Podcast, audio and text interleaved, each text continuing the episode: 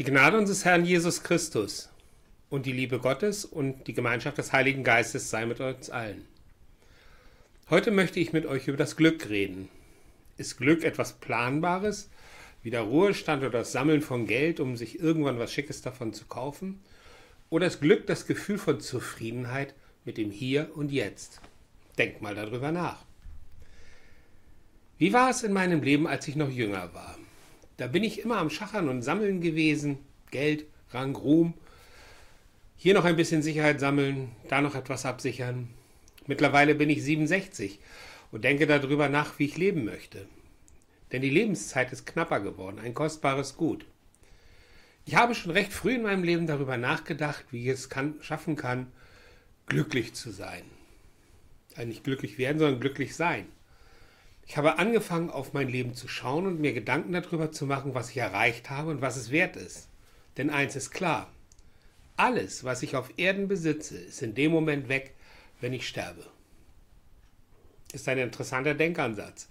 In all den Jahren ist Jesus Christus in mein Leben gekommen. Heute mache ich die Augen auf und schaue auf mein Hier und Jetzt. Denn mein Leben findet im Hier und Jetzt statt. Und das ist die Stelle, wo Jesus Christus ins Spiel kommt. Denn er zeigt mir, was wichtig ist und was mir Frieden bringt. Und mit Frieden meine ich inneren Frieden. Und der ist mein Glück. Wenn ich einem anderen Menschen mit Worten und Taten helfe, dann bringt mir zum Beispiel das dieses Glücksgefühl. Wenn ich dankbar bin für die Umstände, in denen ich lebe, ich lebe in einem der reichsten Länder der Welt, dafür kann ich dankbar sein. Das ist für mich heute Glück mal im Kleinen darüber nachdenken, wie man wieder anlächeln könnte, wer braucht meine Aufmerksamkeit, wo kann ich für jemanden anderes da sein. Das ist gelebtes Glück. Zufrieden und dankbar sein mit dem, was man hat. Und wenn es mehr ist, was man hat, dann darf man auch gerne davon abgeben. Aber nicht nach dem Motto, tue Gutes und rede darüber, sondern unauffällig und bescheiden. Wenn du etwas gibst, macht es vor allem dich zufrieden. So ist das. Im Brief an die Korinther erzählt Paulus davon. Ich lese euch den Korintherbrief 6, den zweiten Korintherbrief, die Verse 1 bis 10 vor, gelesen aus der Basisbibel. Wir als Gottes Mitarbeiter bitten euch auch, nehmt die Gnade Gottes so an, dass sie nicht ohne Wirkung bleibt. Denn Gott spricht, ich habe dich zur rechten Zeit erhört und dir am Tag der Rettung geholfen. Seht doch, jetzt ist die rechte Zeit. Seht doch, jetzt ist der Tag der Rettung. Wir wollen auf keinen Fall Anstoß erregen, denn unser Dienst soll nicht in Verruf geraten. Vielmehr beweisen wir in jeder Lage, dass wir Gottes Diener sind. Mit großer Standhaftigkeit ertragen wir Leid, Not und Verzweiflung. Man schlägt uns, wirft uns ins Gefängnis und hetzt die Leute gegen uns auf. Wir arbeiten bis zur Erschöpfung, wir schlafen nicht und essen nicht. Zu unserem Dienst gehört ein einwandfreier Lebenswandel, Erkenntnis, Geduld, Güte, der Heilige Geist und aufrichtige Liebe. Zu unserem Dienst gehören außerdem die Wahrheit unserer Verkündigung und die Kraft, die von Gott kommt. Wir kämpfen mit den Waffen der Gerechtigkeit, der rechten und in der linken Hand. Wir füllen unseren Auftrag, ob wir dadurch Ehre gewinnen oder Schande, ob wir verleumdet werden oder gelobt. Wir gelten als Betrüger und sagen doch die Wahrheit. Wir werden verkannt und sind doch anerkannt. Wir sind vom Tod bedroht. Seht doch, wir leben. Und wir werden ausgepeitscht und kommen doch nicht um. Wir geraten in Trauer und bleiben doch fröhlich. Wir sind arm und machen doch viele reich. Wir haben nichts und besitzen doch alles. Amen. Schauen wir einfach mal auf diesen Text.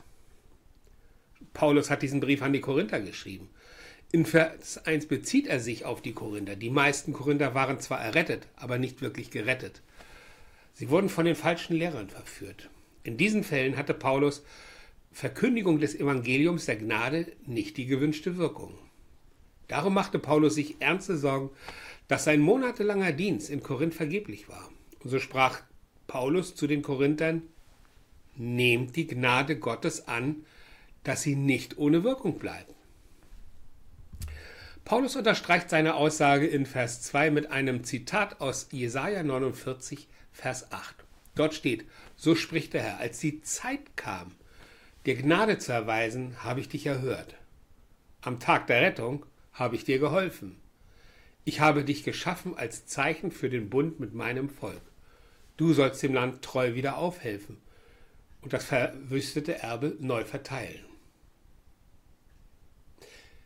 Es war ein Herzensanliegen von Paulus, dass die Korinther der Wahrheit folgten, denn es war Gottes Ziel der Rettung und weil sie, also die Gemeinde aus Korinth, Boten waren, die an der Verbreitung des Evangeliums mitwirken sollten. Im zweiten Teil von Vers 2 sagt es Paulus.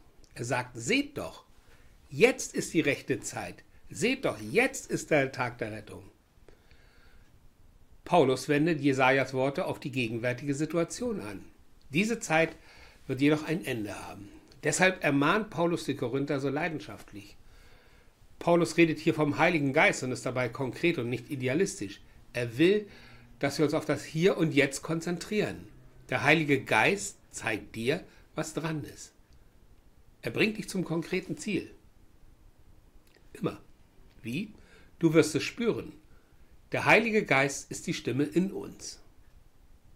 Das Böse hingegen will uns woanders hinführen. Das Böse zeigt uns gerne Alternativen, die uns plausibel erscheinen sollen. Das Böse klammert sich oft an die Vergangenheit, an das Bedauern, an die Nostalgie, an das, was uns im Leben, was uns das Leben selber vorenthalten hat. Oder es zeigt die Zukunft und füttert unsere Ängste, Illusionen und falsche Hoffnungen.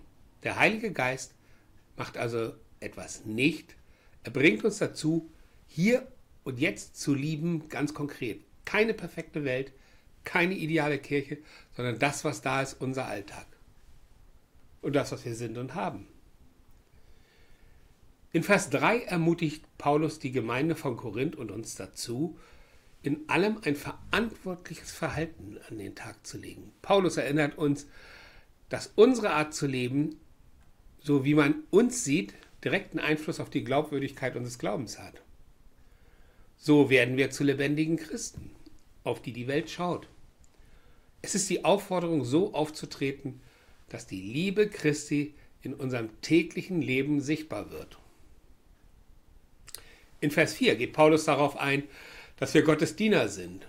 Der überzeugendste Beweis ist die geduldige Beständigkeit des Charakters, die Paulus in seinem Leiden zeigte und das Wesen seines Dienstes.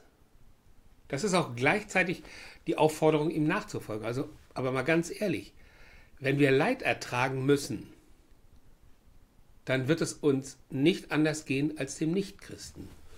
Nur trägt Gott uns durch das Leid durch hindurch. Und jetzt die Frage an dich. Welches ist der bessere Weg?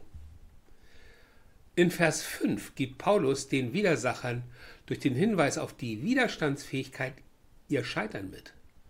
Denn wir Christen sind zwar nicht immun gegen Scheitern, aber wir sind nicht allein im Leid. Denn der Herr ist bei uns, egal was passieren mag. In Vers 6 beschreibt Paulus, was Christsein bedeutet. Er bedeutet, dass zu der positiven Einstellung von Paulus die wichtigsten Bestandteile von Gottes Gerechtigkeit hinter ihm stehen. Paulus kämpft nie allein. Paulus lebt und wandelt durch die Kraft des Geistes. Gott ist bei ihm. Das ist der Hauptgrund für sein Ausharren. Vers 7, die Schrift. Zu diesem Zeitpunkt übrigens noch das Alte Testament ist das geoffenbarte Wort Gottes. Während seines ganzen Dienstes wirkte Paulus immer mit und in der Bibel. Innerhalb des Alten Testaments leitete und führte Gott den Paulus. Paulus verließ sich in seinem Dienst nicht auf seine eigene Kraft. Paulus kämpfte nicht mit menschlichen Mitteln gegen Satans Reich, sondern mit der Rüstung des Glaubens, mit geistlicher Tugend. Paulus verfügte sowohl über Waffen zum Angriff, wie zum Beispiel das Schwert des Geistes, als auch zur Verteidigung, wie zum Beispiel den Schild des Glaubens oder den Helm des Heils. In Vers 8 bezieht sich Paulus auf seine Gegner in Korinth, die Irrlehrer, die die christliche Lehre verbiegen wollen. Paulus Gegner in Korinth hatten ihn als Hochstapler und falschen Apostel beschuldigt. Heute wissen wir, dass Paulus eine der Säulen des christlichen Glaubens ist. Aber damals ging es um Macht oder Ohnmacht. Ich glaube, dass es immer und zu jeder Zeit Ehrlehrer gab und geben wird. Selbst in der heutigen Zeit fällt mir das eine oder andere auf. Und immer passiert das Gleiche. Um glaubhaft zu wirken, bedienen sich alle Ehrlehrer der bei den bewährten Punkten, nämlich bei Jesus Christus. Man baut Jesus Christus einfach in seine eigene Lehre ein. Aber wir wollen uns nicht mit Ehrlehren beschäftigen, denn wir sind Christen. Im 2. Korinther 6, Vers 9 spricht Paulus über die Erfahrungen im Glauben, die von außen oft als Widersprüche erscheinen. Er betont hier, dass Christen trotz Schwierigkeiten nicht verzweifelt sind, sondern stets Hoffnung finden. Und das macht, wie gesagt, den Unterschied zwischen einem Christen und einem Nichtchristen aus. Für den Christen bedeutet es, dass selbst in den schwierigsten Momenten des Lebens die göttliche Unterstützung und Hoffnung greifbar sind. Wie beim Sterben. Die Sterbenden werden von Gottes Gnade umhüllt und durch ihren Glauben an die Auferstehung wird der Tod nicht das Ende, sondern als der Übergang ins ewige Leben verstanden. Darum ermutigt Paulus uns inmitten der Herausforderung aus der unerschütterlichen Hoffnung Christus festzuhalten. So einfach ist Christsein. Nun komme ich noch einmal auf die Eingangsfrage zurück. Was ist Glück? Geld, Rang und Ruhm sind kein Glück.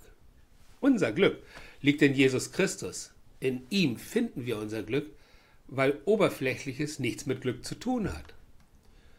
Und weil das so ist, können wir arm sein und trotzdem reich, weil wir bemühen, uns an nichts zu klammern, damit in unserem Tod ist eh alles wertlos. Unser Reichtum ist Jesus Christus. Darum ist es so wichtig, dass du auf unseren Herrn schaust. Wenn du auf Jesus Christus schaust, wird deine Seele von ihm erfüllt.